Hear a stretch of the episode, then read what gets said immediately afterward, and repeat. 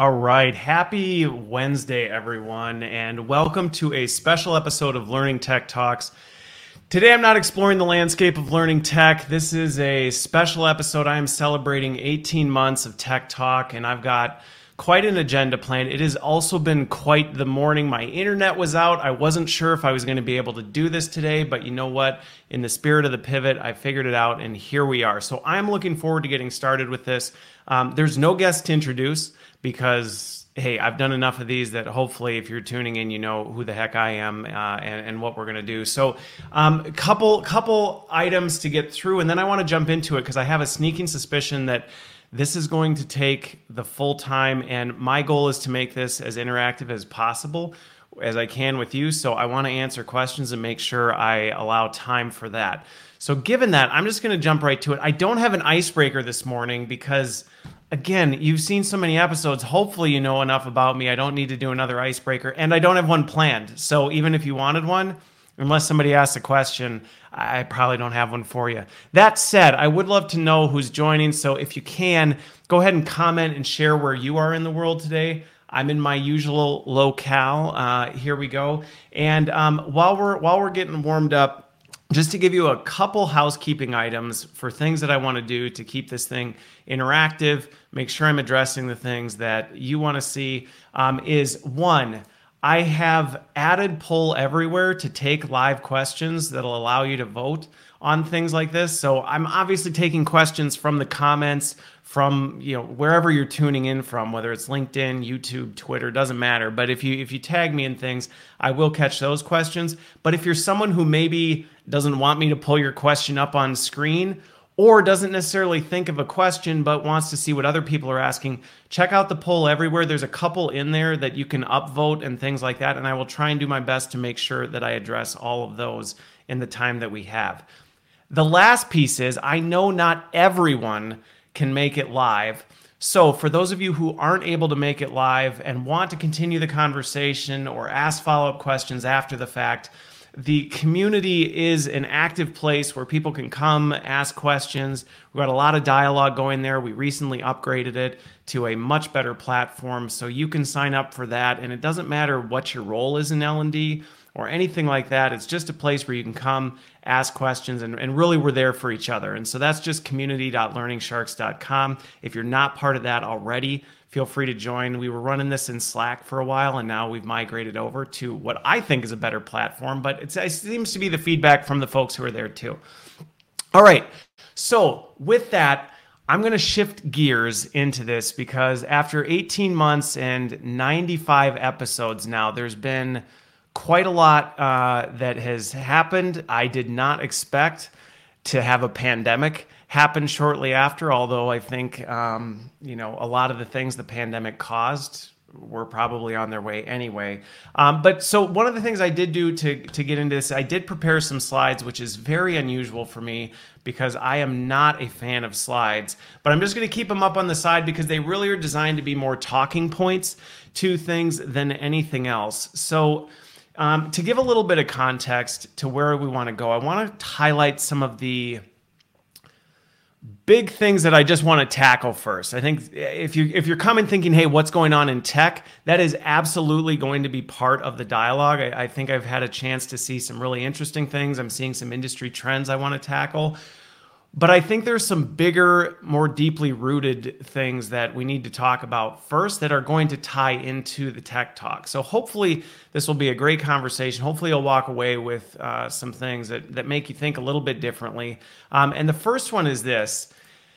The first one is this is I would say that when I look back, and this will tie, you'll see how this is all going to tie into the tech. I look at 2021 as our last blockbuster moment, which if you have not seen this movie and you were alive in the 90s, you will greatly appreciate the movie. I'm not going to go too far into this because we will run out of time for sure. But it's a movie about Blockbuster's journey and what happened to them and how there's this one Blockbuster left in Bend, Oregon that's that's clinging to life and and it's doing okay. Um, so, you know, and what happened with this is it, it's not what everybody thought. Everybody thought it was Netflix, and and while Netflix played a big role, it really had to do with late fees, and they were in bankruptcy and didn't have the funds to come back. into things and all this good stuff. Um, but there's some things that I really want to talk about because as I've been talking to people in the industry, there are still folks that I think, in some regards, are holding on to the possibilities that we might go back. And anytime I'm in that conversation, I just want to say my perspective on that is if you're hanging on to wanting to go back, or maybe we can hold on to some semblance of things, in in the words of Mr. Wonderful, I think that's something we need to take behind the shed, right, and, and put put down because it's not going back. But I think some of the things that I'm hearing in those conversations, I would agree with. So so the reason I'm relating this to the blockbuster, the last blockbuster moment, is I actually think there's a lot of relatable things to this because if you watch the movie, okay, if you watch the movie, there are definitely some things that were really great about Blockbuster, which is why it creates this nostalgia effect. There is this like, man, remember that smell of Blockbuster? Remember going in and, and the social experience of, of, you know, seeing other people pick out DVDs and but I'm not going to go through the whole movie, but the point is there are some things that were really valuable and meaningful with the way we used to do things. And I don't think that can be that that cannot be overlooked. And I think that's one of the things that causes some emotional tension when we talk about things aren't going back. Is sometimes that's framed up as what we did before was terrible and this is the future and we should dump the past. And that I would say is so far from the truth that that I, that I would get very amped up in that. So when I say we need to to move on and graduate from from the way things have been done, that's not to say the way things have been done was bad, inefficient, awful, and, and just forget it and start from scratch. I think there's some really under powerful underlying components that some of the legacy things that we did we need to carry forward. Now, the part that I think we can't go back to is the way that we always delivered on that. And that's in some of these conversations I I see nostalgia creeping in and I see people kind of saying, well, we're just waiting to get through this so that we can go back to what it was before. And and to that I would say that's got to go. That that just has to go. Um, and, and what's interesting is I was on a conversation uh, with with well, so if you saw a couple weeks ago, I shared an article about uh, what what Pepsi had done with Minecraft, and so yesterday, and I'll actually share a post about it later this week. Yesterday, I had a chance to actually sit down and see this experience, and probably one of the most interesting things about my conversation with him was as I was talking to Marco, I said, "So as you look at this." What you were doing before this this whole disruption because a big part of the reason they disrupted this was with the virtual the digital pivot they couldn't run their week long class just doing back to back Zoom sessions. It just wasn't effective. And so they said, we had to change. We had to change, which many of us did in 2020. We, we just had to change. There was no choice. And so they went big. They said, let's make this change. Let's, let's go for this. And so as we're talking about this, I said, curious your take on it. But as you look at this, do you think this pushed you to something better than what you had before? And his response actually really fascinated me because what his response was, and, and I'm summarizing. So, Marco, if you watch this, don't quote me on it because I'm sure I'm butchering it. But his, his response was essentially it really doesn't matter because the bottom line is this is the path forward. And we can't go back. There is no going back. So are there things we can take from from what we did? Maybe we might try and but the bottom line is there's no point in even sitting here thinking about, well, you know, is this better or worse or you know, would we ever shift back to it? Because the bottom line is we're not. We're just not. And so this is the path forward and all we can do is grow and iterate and get better at what we're doing in, in this space now, which I thought was fantastic because it was it was a conversation of someone who understood that blockbuster moment happened. It is what it is. And just like with Blockbuster, while you may have some nostalgia, and while there may be the Bend, Oregon shop that is still open and, and still thriving, it's not thriving, actually. It, it's surviving. But every day that passes, they're waiting to hear is their lease going to be renewed. They're wondering if this is going to be the week that eventually things kind of fall apart. And so when you think about it in that sense, can you survive holding on to what things were before? maybe maybe you'll be one of the unicorns that that makes it but you're always on the brink of something, some new leadership, somebody, that the leader who's holding on to it. You're, you're just always on the brink of collapse. And I think that's not a great place to live. And so that's why when I look at Blockbuster, well, there's some nostalgia, well, there's some things, well, they might be making it. If somebody came to me and said, I've got this great business idea, I'm thinking I'm going to open a video store. I would say, I think you might want to rethink that. I think you might want to rethink that a little bit. I don't know that that's going to make it. And if they said, "Well, but look at look at Bend, Oregon, Blockbuster there is is making it," I would say, mm, I I think you're missing the forest through the trees on this. So that that's that's kind of fleshing out the analogy between this and kind of the why. And and I would recommend watching it if you spent any time in the '90s because it was a fascinating movie. But anyway, so that's my take on this: is that before anything, if you are not in a state of, hey, it is what it is, what we did in the past is what's in the past, there are lessons we can learn from it, there are valuable things that we can take from it, but it's gone. It's gone, it's not coming back. We just need to move on and iterate forward. I would implore you to do so because I think while you may make it, while you might survive, while you might be able to say, oh, well, you know, here's an example of where this is still working, I would say, but is it thriving? And I think in this new world that we're walking into, we have an opportunity to thrive. And I think anybody in our field, well, anybody in general, forget L&D, I think you're going to be a lot happier thriving than than surviving. And I think we have an opportunity now to say we we have all the reason now to thrive and, and all the reason not to just move back to survival. And and I would encourage you to do so.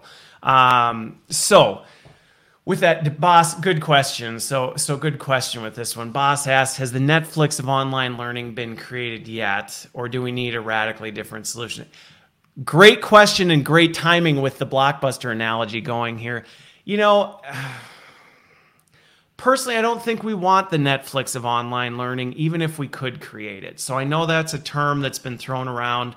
I don't really know that you know we need the better mousetrap. I don't know that getting people to binge consume content is really where we want to go anyway. And you know, I so to your question, do we need a radically different solution? We do, but I don't think we need it. I think it exists. And I think that's one of the things that I'm going to talk about as we continue going through this is that there are things out there now that are radically disruptive. Uh, they exist, and they may not necessarily be the big ones that you're hearing about in all the different news. But that's one of the things that's been fantastic about what I've done with Learning Tech Talks and spending time with companies from all walks eh, from all different areas of learning and development, from all different focus areas, all different kinds of technologies, is it's been fascinating to see that there is some incredible disruptive innovation happening in our space. And so that's that's another thing going back to this this is our last blockbuster moment. If you're looking at that going the future is grim, you know, I don't know that I like this new future. I, I would challenge that and say the future is bright. The future is exciting and what we can do now is incredible. And this and this is changing. And this is one of the things that's been fascinating to watch. In 18 months, I have watched technology move at a pace that I didn't think was possible. Just to give an example, there was one prediction that I made at the I think the 12 month mark, or maybe it was, yeah, I hit my 12 months in October of last year. And I said, here's a gap that I have not seen grow yet. It was in the analytics space. And by January, when I did my follow up episode, it was already starting to emerge. So some of these things that we may say, man, wouldn't it be great if, or I feel like there's still gaps here. Yes, there are, but it's moving and this is one of the things that's been fascinating about this is that, you know, this is this is moving at a pace that is is nearly impossible to keep up with. So, with that, so let me let's move past the blockbuster moment because again, really what I was trying to do with this is just set the stage of if you are out there holding on to your blockbuster moment, let it go. Let it go. Let it be a thing of nostalgia. Let it be something that you know, survive somewhere else and, and move into the Netflix age, uh, if you will, and, and not the Netflix of learning age, but the disruptive space uh, piece. You know what? I could keep going on this. All right. So with that, let me move to the next piece with this because now I want to talk to folks who may have said, maybe you're not in that category. Hopefully, if you're in the the blockbuster nostalgia category, you've now said, you know what? Maybe it's time to let it go. Good. If you have, or if you're in the category of we've accepted that reality, we're now moving forward. We're, we're looking at how to move forward the other kind of underlying thing that I want to tackle with this is a trend that I'm seeing happening that I don't think needs to happen. And this isn't specifically to the tech, but it, it kind of is. But I think sometimes I would say the practitioners actually are controlling this more than the tech companies. This whole movement towards performance, I think, is great. That said, I think we're we're again in some regards there's there's some missing the forest through the trees on this. In that there's a lot of debate. I, I saw a recent article and I don't even remember exactly where I think it was Forbes, it was something, but it was talking about thank goodness we're moving away from skills and focusing on performance. And I thought, what? it, it is not a it is not a either or type of situation. And so that's what I mean when I say performance, being performance minded is not a pendulum. Being performance minded is not a, a, journey that you're on in terms of, okay, well, we used to be, and, and let me blow this up a little bit so you can see it a little better here it is not a well we used to be an employee well-being. We used to do kind of a, a thing that made people feel good about learning and things like this. And and now we've graduated to focusing on skills and and eventually we're going to move forward and, and then we're really going to drive it towards workplace performance. If you're thinking about it that way I, i'm just going to and again this is my take on it but i think this is another one that needs to just go out behind the shed because the reality is it's not this pendulum journey. It's not an either or type of situation where you where you have to choose between well, do I care about the well-being of our employees or do I care about skills or have I really reached the nirvana where now I'm actually impacting workplace performance? Workplace performance is a mindset and a destination that then is going to get applied completely differently. And I think this will then tie back to what you're going to see in the tech space, which is you can impact workplace performance in all of these areas. It's a matter of priority and what are the gaps or the needs of your business. And I think this is why I say practitioners, we have the opportunity to influence this more than anything. Tech's not going to influence this. It's us and our decision making. It's the choices we make. It's what's going on in our businesses and looking at a, okay, what are we trying to achieve here? Because the reality is, if you saw my conversation, let me flip back to this so I'm not so tiny. If you saw my conversation with Maya and BetterUp, just as an example, employee well being impacts workplace performance. So, some of the things that we saw going back to the blockbuster analogy, some of the things we used to do in terms of, hey, you know what? Buddy, go talk to mom. Okay. Sorry. So, if you, I can't talk, buddy. I'm in a meeting. Yes, you may. Yeah, that's fine. Okay. So, if we go back to this, the blockbuster piece, where was I going with this? Oh, right. Mm, lost it. Oh, no, no, no. Okay. So, some of these things we used to do some of these things we used to do actually did positively impact employee well being. So if you look at some of these leadership programs that we may have had, there was something about it made you feel good to be part of this. It made you feel good to go do this. Could we quantifiably tie it back to workplace performance and say this quantifiably changed behavior and yada, yada, yada? Maybe not. Maybe not. But to a degree, that might have been okay because if you look at the data, employee well being impacts their workplace performance. So, them being engaged, believing in what they're doing, feeling like they're contributing, feeling like they're recognized, that actually does impact their performance. Now, where we get this off target is when that's all we focus on. And so that's where when I say it's not a pendulum, the risk that I'm seeing, the risk that I'm seeing is that there's this like shift to, well, we need to focus on performance, and that means we need to abandon everything else.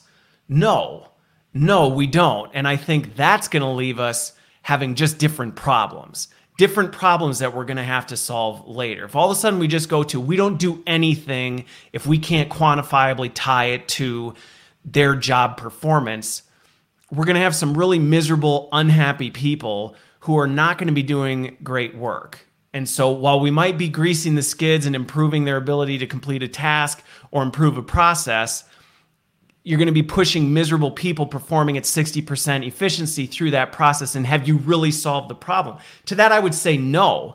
And so I think this is where we have to say it's not, well, to your point, David, it's not all or nothing.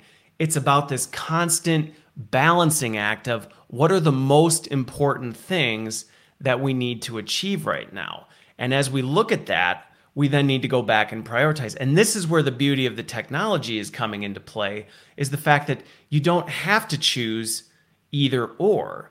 And in fact, with automation, with some of the capabilities of some of the tech, it, you really don't have to choose either or because you might be able to achieve multiples with all of this. And I think this is going to get to some of the how how do we need to look at tech. So so I, I want to talk about that a little bit, and just to highlight this point of employee well-being because I think this is a risk right now that that we are that we are missing out on. I think 2020 gave a name to it. So if you haven't seen the article by Adam Grant on languishing or you haven't watched my conversation with Maya from BetterUp, this is real. Languishing is real. It's this weird middle ground of of employee well-being and, and mental health that is is you're not you're not awful but you're also not succeeding. You're just blah.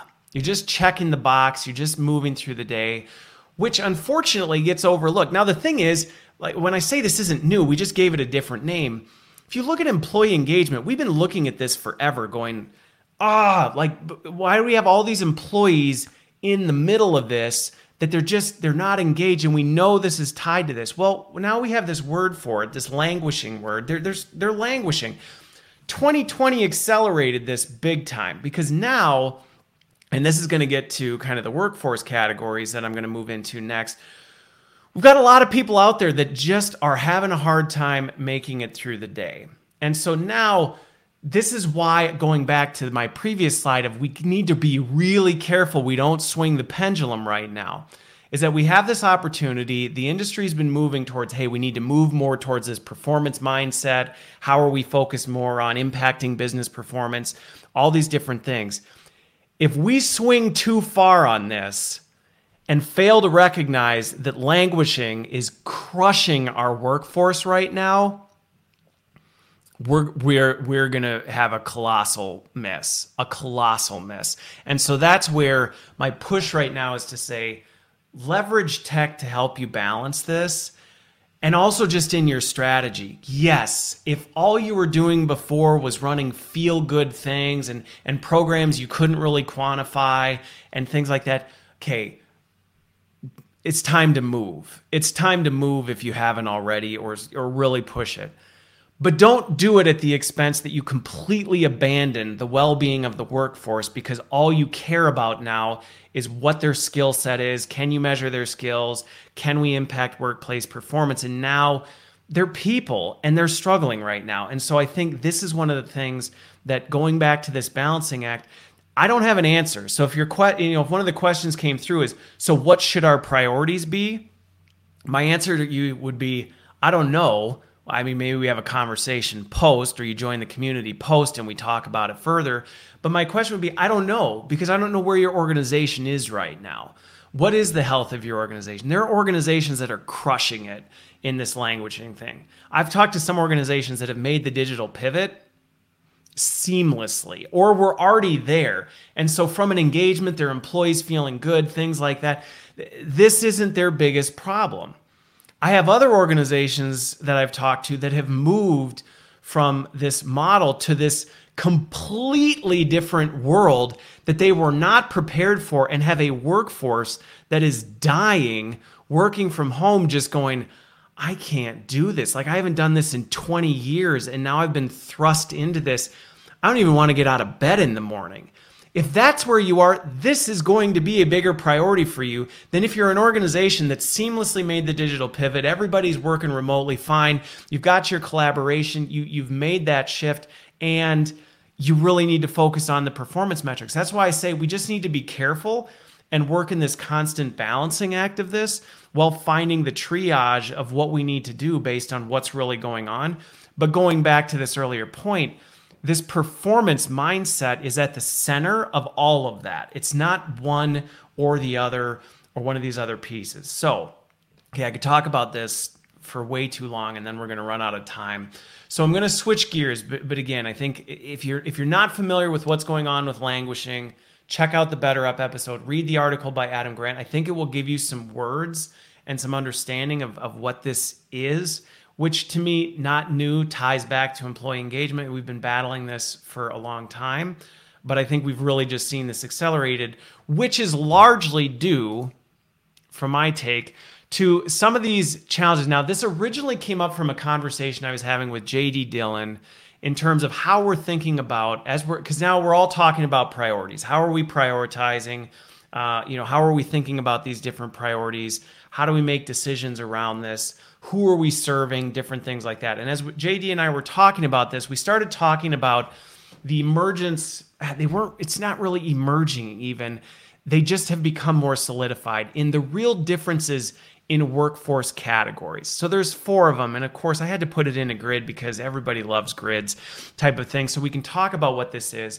But I do think that this emergence and solidification of these workforce categories is an important one to tackle because Again, depending on what you're trying to achieve, it's going to change the way you think about hey, are we talking about employee well being? Are we talking about developing skills? Are we talking about performance enablement and efficiencies? Where, where do we need to fall in that iron triangle of prioritization? Well, some of that's going to be driven by the challenges of the workforce categories that you're tackling. And so when we look at this piece, I'll blow this up a little bit.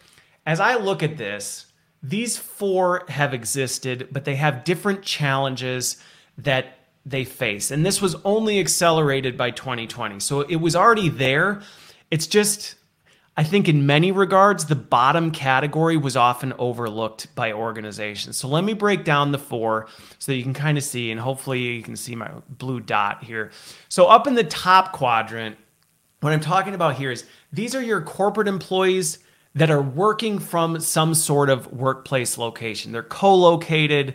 There's something going on where they're where they're in the building. So I'll go through the categories first, and then I'll then I'll break down kind of the challenges that we have with this that I think is going to help you shape your priorities and your strategy behind this. You've got these folks that were in the office, they're in a building, and they're part of the corporate organization. So it's it's got its own category of things, and there's different ways you approach it. There's different categories for tackling this audience of the workforce.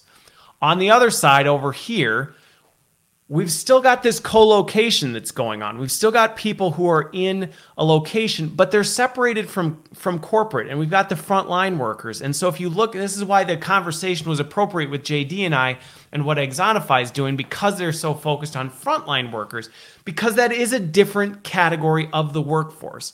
The way you reach them, the way you strategize around that, the way you handle that it's got to have a slightly different bent. What works for the corporate audience may not always work well for the frontline audience. Does it mean there's no synergy between it? And I got to throw some fun corporate buzzwords in here. No, that's not what I'm saying. But it does mean that there's a bit of a different categorization of this. Now, they present it presents its own challenges.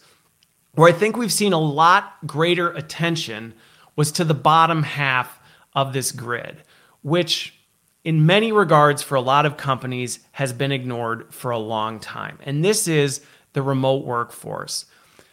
Now, I put these originally, I thought, and as JD and I were talking about this, these really fell into three. There was the remote workforce, there was the frontline workers, and then there was the, the corporate workers. And I said, I actually, the more I thought about it, the more time I spent reflecting on this, I'm like, there's actually kind of two. There's kind of two even in the remote workforce because there are remote frontline workers out there. Yeah, and a good example of this would be you may have a sales force. Uh, a lot of organizations I've worked for, we have we have remote sales forces that are out there that they are right in front of the customer. They're they're doing this, but they are disconnected from the cohort, the cohesiveness of that workplace culture that's going on. Then you've got your corporate remote employees, which is the category of people that just exploded in 2020, which is why what you're going to see from a challenges standpoint, this whole connection to the customer, which existed in the corporate side of things, was rapidly accelerated because now we added this connection to workplace culture and colleagues. So, as people suddenly got thrown into the remote workspace, they suddenly were struggling with the fact of, okay, how do I now connect with my colleagues? How do I connect to the culture? I feel like I'm on an island now. And going back to the contribution of this whole languishing thing, this is one of the challenges that we're dealing with now is that now they're struggling with this. And it's in many regards a consequence of the lack of connectedness to the workplace culture and their colleagues and the customer. So that's why in this bottom left quadrant, left, yeah, left quadrant, we've got some new problems that we're trying to tackle. And as we look at the prioritization of this, this goes back to there are some things that we can be doing to hopefully help improve this for this categorization of, of workers. Now, does this mean we focus all our attention here? No, because again, people are starting i don't know about everybody else but i'm in conversations here i'm in conversations with other organizations they are starting to talk about their back to the office strategy. What does that look like? Who's coming back? Will they come back? If they do come back, what does that look like? And so now we're going to start to see some of the problems that we saw in quadrant one up in the top left start to come back in as people start moving back. The, the connectedness to the workplace culture and colleagues is, in some regards, going to be mitigated as people start coming back. But we're going to be now dealing with this whole flexibility and empowered workforce because now people are dealing with that. So there, there's just different problems that people are going to be dealing with depending on where their workforce is. And I think the point that I'm trying to make with all of this, if it's not clear, is that having this organization of, okay, we talked a little bit about before, hey, are we trying to tackle well being? Are we trying to tackle skills? Are we trying to tackle performance enable? Like, what are we trying to do there? Then the next step, it's not necessarily, this is not always linear, but mix in with that who in the workforce are we trying to tackle this for? Because depending on that, this is going to lead to the tech piece of, well, you may need to make different decisions about the technology depending on the category of the workforce that you're looking at. If everybody's in the office, the whole connectedness to the workplace culture and colleagues may not be as big of a priority for you if everybody's coming back. If everybody's staying remote or a large majority is staying remote, then that is going to remain a problem. And the flexibility is going to be less of a challenge, but you may have to look at some different things. So these are all different variables in the equation. And my goal with this is to hopefully give some context to, as I've been looking at how the workplace technology is starting to fall out uh, in terms of different things, I'm seeing it starting to line up with these different components. And depending on the problem you're trying to solve, the audience you're trying to hit, if you're thinking, well, how do we make our, as an example, how do we make our LMS work for all of this? You won't. You probably won't. Unless uh, that's a conversation for the community later. But chances are you probably won't. Now, then that leads to okay, so then what do I do about this? And this is going to move to the next point with this that I, I see as an emerging challenge that we have. On the practitioner side, I think even the tech companies are struggling with this. So we've got we've got these different challenges we're trying to face. We've got these different categorization of work workers that have their own unique challenges that we're trying to stack. Now stack on top of it, from a technology standpoint, we are we are very much stuck in this age of categories. What is the category of the technology? And I'll and I'll give a little bit of insight into something that I want I'm going to be working on here soon to hopefully help break this down. But this is this is crushing us. It's it's challenging for the tech industry. I've got lots of people I talk to over there. This is not always easy for them because they're sitting there going, "Well, where do we fit in the big market categories are we an LMS? Are we an LXP? Are we a you know are we a frontline worker solution? Are we like where, where do we sit? And this is difficult. Then on the practitioner side, it's crushing us because we're saying, well, I have an LMS. Do I need an LXP? Well, I don't know. What does your LMS do? And so, one of the things that I think is going to be really critical as we let the blockbuster moment go, we move into the Netflix age, is that as we start looking at technology, we need to move away from assessing categories and starting to look at capabilities. Now, there is work to be done on both ends of this from practitioners and the tech side of things because I will say it's it's an opportunity on the tech side to say it is very difficult sometimes to get into the so what does your product do specifically? I'm not talking about what category does it fall into. I'm not talking about as a general summary of things what can it do. I'm talking about specifically does it have these specific capabilities? Can it do this? Can it do that? And and this is just a high level breakout of just some of the big categories or not categories, capabilities that when I've started to look at tech, I've started to put these things into things and say, okay, if I were to and I'm not going to mention names, but if I were to pull up this this tech, these boxes would light up. It may be an LXP, it may be an LMS, it may be a hybrid in between but from a capability standpoint, this, this is how the board would light up with this. And I think as we start digging into this, one, I think there's there's a push for us to be able to have more visibility and transparency into what are the capabilities. But on the practitioner side, that also means we need to take some time and actually dig into this. It means we also need to up our digital acumen in terms of being able to assess this kind of stuff because not all capabilities are created equal. Just as a high level, if you were to say content distribution, how well does a product distribute content? Well, lots of lots of learning tech out there is a content distributor. It pushes content out to people in different ways. But not all of that is made equal because you have to start digging in and start unpeeling. Well, where is it distributing it to? Does it integrate into Teams? Does it integrate into Slack? Is it another portal that people have to go to to try and do this type of thing? You know, how is it how is it automating distribution? Is it making predictive analytics on what people need? Is it just doing it based on tagging and metadata? There is a lot to unpack within these capabilities that cannot be assessed at a category level. Now, if listening to that makes your head spin and you go, good grief, I, how are we going to get to that point? I don't have I don't have the silver bullet solution at this point. Uh, there are some things that I'm in the process of working on right now. One is to try and create better visibility into these things. So I have a lot of conversations with tech companies to say, hey, at a high level, what do you do? What's the vision? What's the strategy? What big problems are you trying to solve? I'm looking to take this to the next level and say, how do we actually give practitioners visibility into and you're still going to have to do your homework so let me just let me just be very clear and i think that's true no matter what anybody says when anybody comes out with you know if you're hoping there's a xyz grid or xyz top whatever list that's just going to do your job for you the answer is it's not. There's there's hard work that's going to be have to be put in by by anybody on the practitioner side. And this is why you know if you need help call in for help. Call in for backup because this is new territory.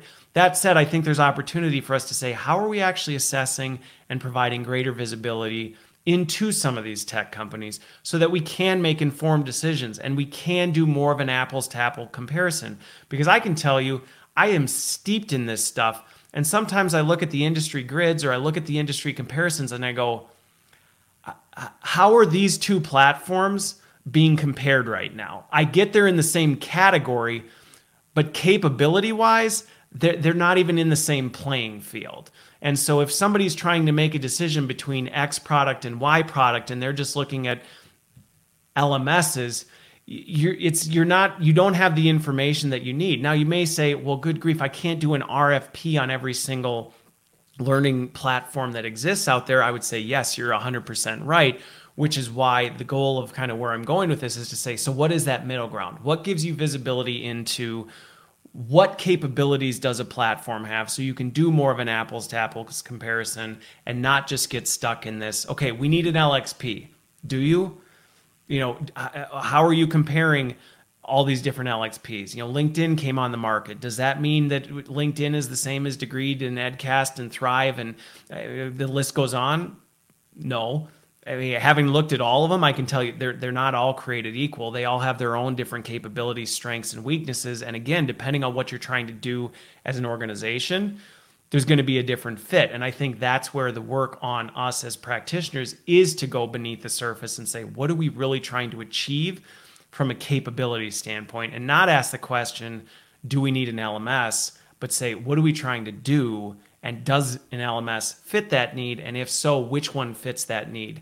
To the best of its ability. So, more to come on that. Um, but again, I think, kind of from this advocacy standpoint, I think there's room on both sides of the fence for us to do a better job. Hopefully, some of the things that I have planned will help with this, help influence this. Hopefully, for for anybody watching or listening, you know, if you have input on things on how to better get you to this point, because the reality is, I recognize and, and I have enough conversations with practitioners across the board this is not easy. This is not easy. For many people, this is not your comfort zone. And I get it. I get it. This is this is not a place you necessarily like to be. It's not something that you necessarily want to be spending all your time, but it is it is the new age of what we do. And so now it's a matter of saying, okay, so if this is the new age, how do we dive into it? And my goal in all of this is to say, how can I make it easier? So any input along the way, I'm happy to take um, and, and continue going there. So the final piece, and then I want to move over to any Q and A. I'll answer some of the questions that have come in. Which, by the way, let me just pull this up. Um, if you haven't asked a question in the comments, or you don't want to ask in the comments because you saw me pull bosses up on the screen and you go, good grief, I do not want Christopher to pull my name up on the screen. and you would like to remain more anonymous, you can go to pollev.com slash lsharks zero and I have a poll active right now, so you can ask your questions or upvote other questions. I am going to dedicate some time to answer some questions on this at the end. But before I do, the last piece, because hey, I've done 18 months of tech talks, and so what are some of the key capabilities that I'm seeing rise to the top right now? Now, I want to be very careful how I frame this because does this mean, please do not take key capabilities to consider to mean I watched this episode and Christopher said we should all go out and be prioritizing these six things in our thing. If you, if you haven't been following the whole message or you came in late, do not do that. Please do not do that. There are a lot of things to consider in terms of what problems you're trying to solve, what capabilities do we need to solve those, who is the audience that we're trying to solve them for that are going to get you to this point. That said, in the last 18 months of just steeping myself in learning tech and continuing to do that, there are some capabilities that I think should at least be on your consideration list. Doesn't mean you should be implementing them, but may mean if I'm not aware or I haven't dug into this, I may want to spend a little bit more time on understanding what's possible here. Because to Boss's question earlier of should we just be looking for the net Netflix of learning? No, in fact, I think technology has taken us to a place where we can go far beyond that. So let me pull this up a little bit here so you can see what it is. And let me walk you through. Um, yeah, boss. I knew you wouldn't be embarrassed that I pulled you up. I'm just saying other people might have seen that I pulled you up and went, I, that's, uh, that can't be me. That can't be me. I, I can't do that. So, anyway, so the first one is this employee well being. And when I talk about this, this is an e.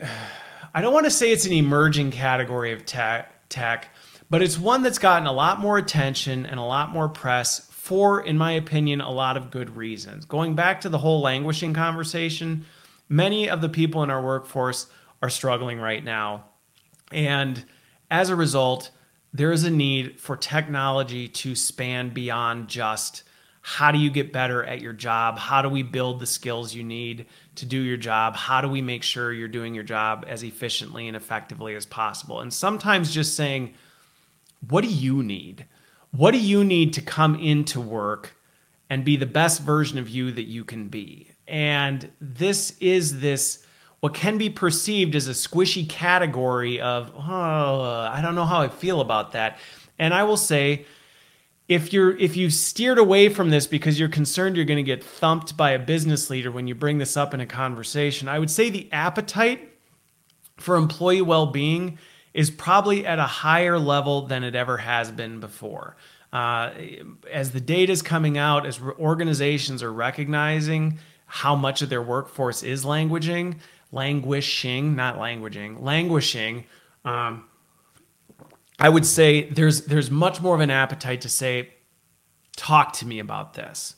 Now, this doesn't mean we don't have to do our due diligence. This doesn't mean we don't have to assess what problem we're we trying to solve. Who is the audience we're trying to solve it for? What are they dealing with? What capabilities do we need? No, that exercise still has to happen. But if you can do that and come in and say, we may not necessarily be able to directly quantify this today, but we know this is a problem in the organization, and we think if we can help our employees, it's ultimately going to help our business. I would say I've been in more conversations where that is not met with eye rolls and raised eyebrows and more of a let's hear what you have to say on this. So, this is a category of tech. You're, you're seeing this in coaching. You're seeing this in some of these personalized. Um, you know, there's there's a tech I had on that was you know how do we empower employees to make decisions on what do they want to invest their time and money in on development, um, things like that. So there there's a category of this that I would say is starting to grow and, and emerge that is something worth considering, at least as you're looking into it. System adoption and enablement is one that I still do not feel is getting the attention that it, it should be getting. Um, systems, especially as people moved into remote work, are crushing the workforce. It is crushing the workforce. The number of platforms they're having to deal with, the number of new platforms that are being spun up, the number of new things that are being thrown at them, the number of systems that they're having to go into to do their job. It is it is overwhelming for a large portion of the workforce. And while we may say, well, that's not really our problem, it is our problem.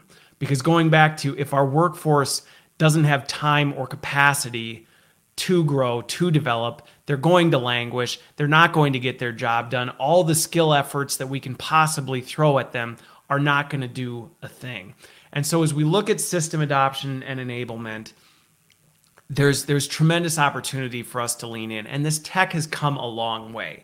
So I've spent a fair amount of time digging into the actual capabilities of this tech and if this is something you maybe glanced at, see, the first system adoption platform I started looking at was I don't know, maybe close to 10 years ago if you're if you're thinking about that, take a look at it.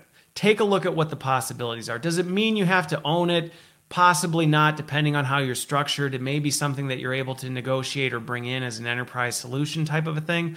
But this should be something that's part of the conversation because we've seen from pretty much every industry report one of people's biggest challenges with their development is they don't have time. Well, what better way to give people back time than to pull them out of the systems that are crushing them, frustrating them, and all these other things. So, again, should everybody go buy a DAP? Nah, maybe.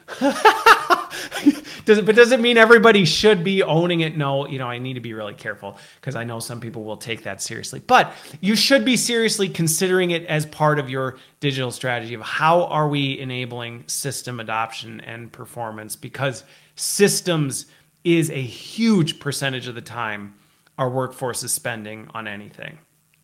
Another one that has come a long way that, you know, a lot of things out there, and this goes back to watch category versus capability. And again, I, am I've got some things coming out that I think are going to help people differentiate between this. There are a lot of platforms out there claiming skill development. There are a lot of things saying we're we're an upskilling platform, we're an upskilling this and that. Not all skill development is created equal. So be careful when you dig into this. But what I can tell you, going from the future is bright, there is a lot of fantastic stuff happening in the skill development space. So if you're truly trying to say, we know we are trying to grow this skill or we are trying to develop this skill in our workforce and we need to do it in a measurable impactful way that we can quantify that we can then go back and justify and say hey we, we set out to do this we did it and we have the data to prove it that exists today that exists today, but you're going to have to dig beneath the surface because if you just take things at surface level or you just take marketing categories as, oh, this is a skill development platform, so therefore I will get this, you will be left you will be you'll be left languishing on, on that one. So that's the only caution I give with that is being careful being careful that we don't um, that you don't jump into that and um, you know just just blindly and think well because i'm pursuing skill development all skill development is created equal. Um, so michael great great point of clarification before i move on here about the system adoption and enable i threw dap digital adoption platform around as though everybody is on the same page with this one. Um, Michael's comment on this in, in, terms of a layer of integration on top of these other softwares that guides users, provides support, these kinds of things. If you haven't, if you're not familiar with it, I have had a conversation with Whatfix and WalkMe, which are both very insightful conversations into what the tech is. Check them out. Not advocating for one or the other or trying to push that, but just trying to say if you're trying to understand what DAP, digital adoption technology, is and can do, those are great episodes to get some of that insight. Okay, so the other one is workforce connection and collaboration. This may feel a bit outside of our realm. We may say, ah, I don't know. I don't know how this really relates to us. Is workforce connection and collaboration really our place to sit? And I'm not saying it necessarily is ours to own, but it's certainly ours to influence, and it absolutely impacts the work that we're doing. And so this goes back to if we think back to the workforce categorization standpoint, you know, we have a lot more of our workforce now that feels disconnected from the company. It feels disconnected from their colleagues. They feel like they're out on an island. And so if that's a big portion of the market that you're dealing with, that's a big portion of your audience, you have to be considering some of these tools that may start to blur the lines between learning technology and workplace technology, which, by the way, is a line that I would say is rapidly blurring anyway. So, even saying learning tech talks is all about learning tech, I would say I don't even know that that's a line that we can really say exists anymore. I would say the line is almost one and of the same. But this is going to be a, category of things that you know is something to be considering. How are we actually looking at building connection, interconnectivity? I'm not going to say social learning because then that creates a whole new category, but that's what we're talking about. How are we connecting? How are we connecting the workforce in this new world of things? Digital and immersive experience. I'm not talking about everybody running out and buying an Oculus Quest 2, okay? Might there be opportunity for that? Yes. Is it something you should be more familiar with in terms of the possibilities? Yes because I will say right now, and I get into a fair amount of debates about this with folks that, hey, you know, I, I just don't know that I see it. You need to. You need to at least understand it and understand what the possibilities are because there are a lot of challenges that are only going to accelerate as we move into the Netflix age that and that goes back to the blockbuster analogy but eh, that that immersive tech can solve even in terms of of performance enablement and things like that so again does everybody need to run out and throw VR or AR or immersive tech at the top of their priority list? No. Is there tremendous opportunity as an industry for certain organizations, certain leaders in the org to definitely bump that from not on the list to the top of the list? It absolutely is. And I think it's something that as practitioners, we need to be spending more time thinking, understanding the possibilities, exploring this. Because the other thing is, this is way more accessible than it's ever been before. And I and I had a conversation with uh, who was it? James Watson, I think, where we were talking about this. There's a lot of things that this industry has created that have made us think this is too far out, it's out of reach, things like that. And it's not. And so I think that's where I'm not pushing everybody to make this a priority, but I am encouraging people to go out and say, you should know what's possible. You should know what you can do so that you can make some decisions and not be making decisions off misinformation or information that was outdated two, three years ago because you think it's not possible. And then the last one is analytics and insights. Uh, this is one of the ones that when I hit the year mark, I said, I'm still not seeing enough coming out of tech for this in terms of informing our decisions. All the tech out there is capturing a lot of data, but is it necessarily putting it to work?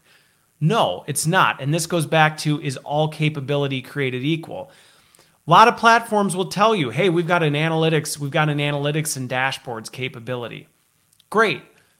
But are they all created equal? They are not. And I think this this is where we're going to start to see machine learning really start to augment our decision making and where we have opportunity to really say how are we? We're now getting all this data. What are we doing with it? And are we leaning into the capabilities of predictive analytics and you know automation on some of our decision making does that mean we walk out and we we relegate our responsibilities? No but i think it's definitely a capability that we can consider.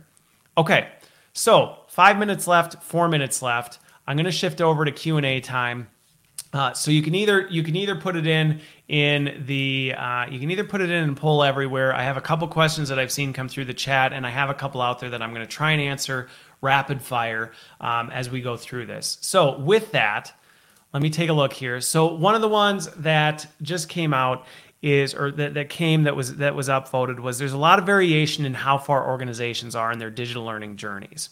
Okay, going back to probably what we were talking about before. We all got hit with this in 2020 it affected us all differently, and we're all at different places. At this point, what should be the expectation? Like, where should we be as an organization? This is probably one of the most common questions I get. I get asked a lot how far along should we be? Like, where should we be at? Are, are we far enough along for um, the rest of the industry?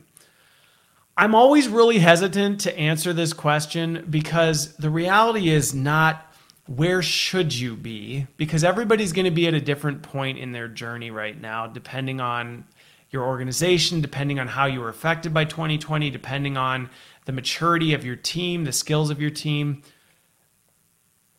The biggest thing is, is that you're moving forward. Okay, so this goes way back to what I said in the beginning. If you're still holding on to Blockbuster opening back up on every corner, that's where I would say you're off you're you're off target and and you aren't where you need to be. Now, if you're not on that target and you are saying we we have a path forward, we know we can't go back, we need to chart a path forward. I would say you are where you need to be. Uh, now, now, if you're sitting here trying to compete and say, well, you know, where do we need to be? Are we competitive with the front runners in the industry? Well, that's that's probably less of a are you where you need to be and more of a how do we rank? You know, are we going to end up on some article for an award that we win? That I could get into on a personal level, and again, I'd have to understand your situation to really be able to rank you. Um, but to be able to say, are we where we need to be on our journey? My answer would be, do you have a plan forward? Do you have a clear plan? Have you said so? Where do you need to be by now? you need to be at a point, and I think this would be the standard that I would set for anybody. By now, you need to be at a point where you've said, we know we're not going back, and we are fundamentally rechange we're, we're changing everything that we've ever done before we're rethinking the entire operation that means the skills of my teams that means the tech that we have in our ecosystem that means every program that we have that means the way we manage relationships with our stakeholders it's all on the table. Now, does that mean you're going to change that all at once? No, because it's a constant prioritization exercise. But being at the point where you recognize we need to rethink the whole thing is step one. And having that priorities laid out and saying, and this is where we think we're going to go from a visionary standpoint and some logical next steps. I think that's where everyone should be right now. Now, is everybody going to have the same answer to those? No. You're not. And are other people going to be further along than you than that? Yep, they are. Some people are going to be way ahead of you if you're comparing it that way, and that's okay. And I think that's totally fine so long as you have a plan and you're staying connected. I think this goes back to, you know, why did I start the community? Why do I do so much stuff for our industry? We need to be talking to vendors. We need to be talking to other practitioners in the community so we can be benchmarking, so we can see how we're doing. Because if you build that strategy and plan and all you're doing is comparing yourself to yourself, you're going to look great, but you probably won't be. So I think that's the biggest thing is that you you've accepted the reality that we have. You've laid out a plan. It's a clear plan for where you want to go in the next three to five years. And you have some actionable steps behind it. And you have some things in place that are going to hold you accountable and keep you connected into what's going on with the industry. Because there's going to be things you're going to say you're going to do in the next 3 to 5 years that you're going to have to pivot on. And that's fine but you need to make sure you're making those decisions based on the information that you you know based on actual industry things like that. Okay so that was a very quick thing. Um, some best ways to judge a tool or platform and then i'm going to close us out here. This is the last question i've got here is what are some of the best ways to judge a tool or platform if it's been successful? My answer to that is this if you're implementing a tool or platform and you don't know how you're going to measure whether it's successful or not, don't implement it. Stop stop what you're doing now. Like now, if you're watching this right now and you're about to implement a tool and you haven't figured out how you're going to measure whether it's been successful, pull the plug. Um, because that's, I think, one of the biggest fundamental challenges I see happen in our space is we implement things and then we back into did it work or not. Instead of saying, this is what we're trying to do, this is how we'll know whether we got what we wanted to, and here's how we're going to trend whether we're on track to do that. At which point, now we can implement the solution and move towards that. So I think I would actually reverse that question. And instead of saying, you know, what are the best ways to judge whether it's successful? I would say go back to the drawing board and say, what are the capabilities we're trying to do? We need how do we know that that's solving a problem for us and what are the steps along the way? Now, do I have a universal playbook for that? No. And this is where I spend time talking to people about, hey, if you need help like figuring out what your measures are, that's a different conversation. If you're saying we're trying to solve this, we're trying to get here, can you help with that? That's a different conversation. I would encourage you to have that with with me or someone else in the industry, join the community, things like that. So, with that, all right, let me let me turn all this stuff off. I know I went over. I'm over a couple minutes, but thanks everybody for sticking around. Um, hopefully this was helpful. I will be sharing the link to the presentation. Um, this will be a live replay that will be up for everybody after the fact. Hopefully this was helpful for you. If you have follow-up questions, you know how to find me. You can always reach out. You can you can message me on LinkedIn or in the community or send me an email. Uh, whatever works best. Um, but thanks everybody for being here. Uh, have a wonderful day. Like I said, the future is bright for where we're going. There's just it's just going to take us taking hold of that. So I hope you all have a wonderful rest of your Wednesday, a wonderful rest of your week, and have uh, we'll see you we'll see you next week. Have a good one.